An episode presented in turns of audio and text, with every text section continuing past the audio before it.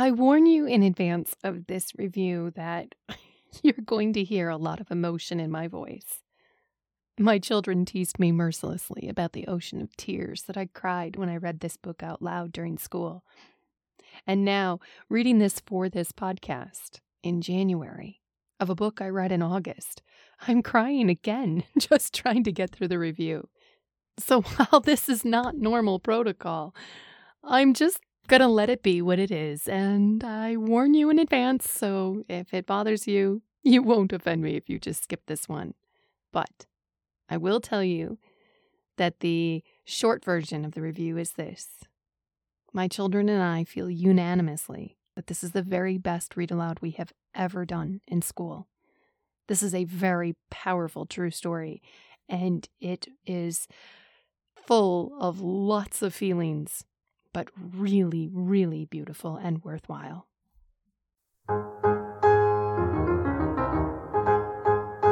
Hello! You are listening to the Plumfield Moms, and this is Monday Morning Book Review.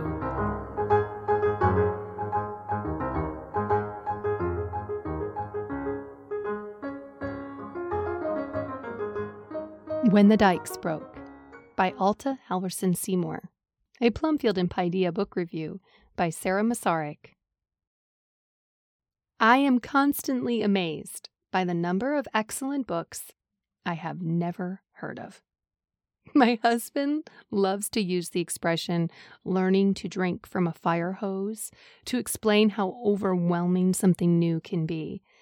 In the last few years, I have felt that fire hose is getting fatter and more powerful the more I dig into books from the golden age of children's literature. Frankly, I hope it stays this way for many years to come. These books enrich my family's life, and it is an honor to share that reading journey with you. I have made it a priority to read and review as many books from Purple House Press as I can. I have been so impressed with Jill's excellent taste and her careful printings of these worthy children's books. I love how she has added layers to her catalog over the last few years to incorporate nature books, living history books, and gems from that magical golden age in children's literature. I have seen sneak peeks of the new Elizabeth Ripley art books, and I will be buying those as soon as they are available. Shopping on the Purple House Press website is like going into a candy store and getting all kinds of delicious treats. Thank goodness this kind of binging is calorie free. During the May Purple House Press sale, I put two Alta Halverson Seymour books into my cart, primarily because I loved the covers The Tangled Skein and When the Dikes Broke. Something about The Tangled Skein was just so beautiful that I kept going back to it, and I became deeply curious about the story itself. The Dikes was also intriguing to me because of the cover and because of my love for Hilda van Stockum and all things Dutch. Right now, I'm binge reading Dutch author Tonke Dragt, and I love her too. I did a little research on Alta Halverson Seymour and realized that years ago I had purchased On the Edge of the Fjord, also by Seymour, but from Bethlehem Books, another treasured publisher of children's literature but I had not gotten around to reading it. If When the Dikes Broke is an excellent sample of her writing, then I expect that we will be making her a featured author very soon. I have since added the Christmas books to my collection as well and look forward to sharing reviews of those. I have always struggled with teaching geography. I loathe map work and have never loved any geography curriculum that I have seen. But I grew up traveling internationally, and I want my children to have a good sense of the world. I decided that this year we would approach geography through the living stories of places and their people.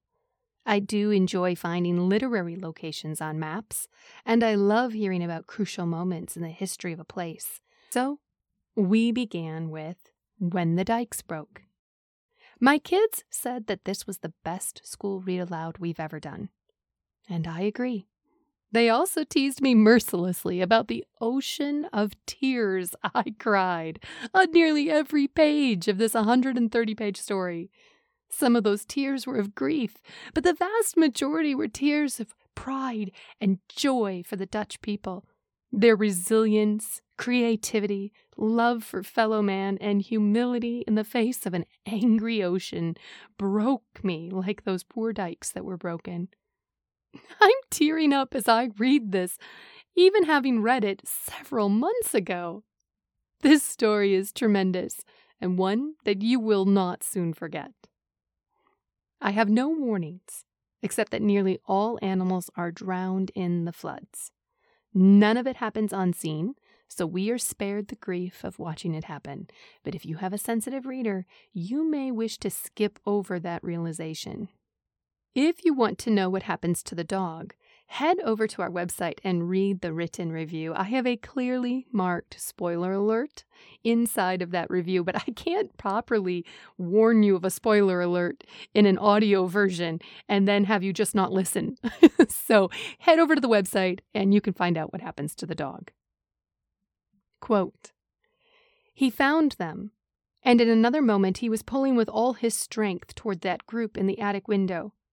Into Dirk's mind flashed a well known Dutch saying, I'll row with the oars I have. That's what Klaas was doing right now. On January 31st, 1953, 89 Dutch dikes along the North Sea really did break, and the next 48 hours were grueling for many of the Dutch people. It was the worst flood in Holland in 500 years. The storms raged all night and made it harrowing for everyone.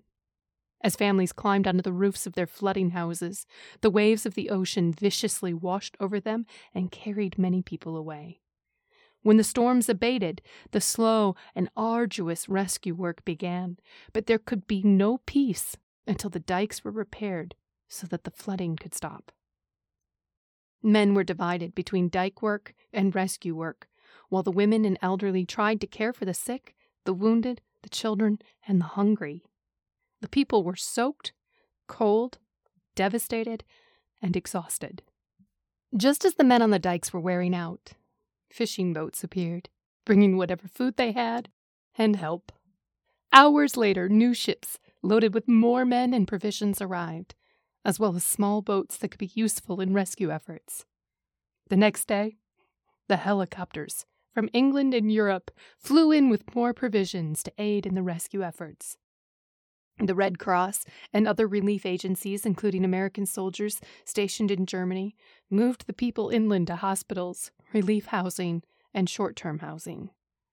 Over the next several months, the Dutch people would go on to repair their dikes and rebuild their homes and their farms.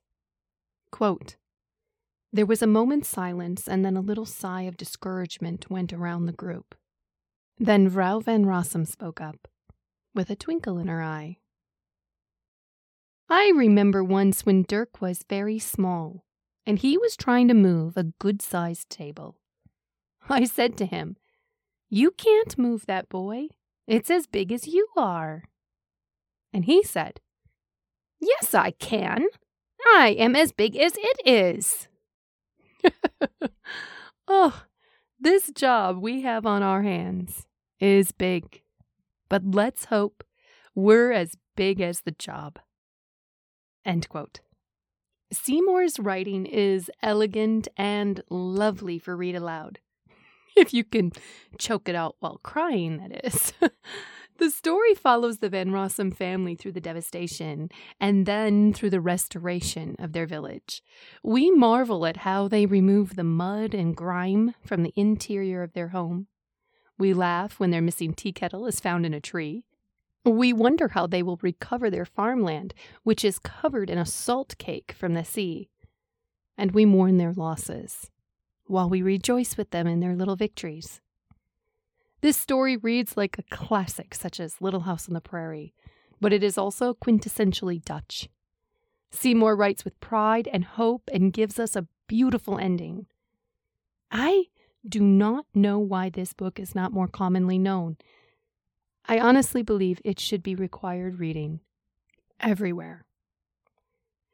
As Jill Morgan often does when she is working on reprinting a book, She did a great deal of research into the true events which inspired this book, and I want to draw your attention to this paragraph from the Purple House Press website because I found these links to be really fascinating. Quote To see more of what really happened in the flood of 1953, you can watch a 20 minute newsreel on the footage of the flood aftermath. It was released to the Dutch people soon after the storm, and it is titled, quote, The First Footage of the Storm Disaster.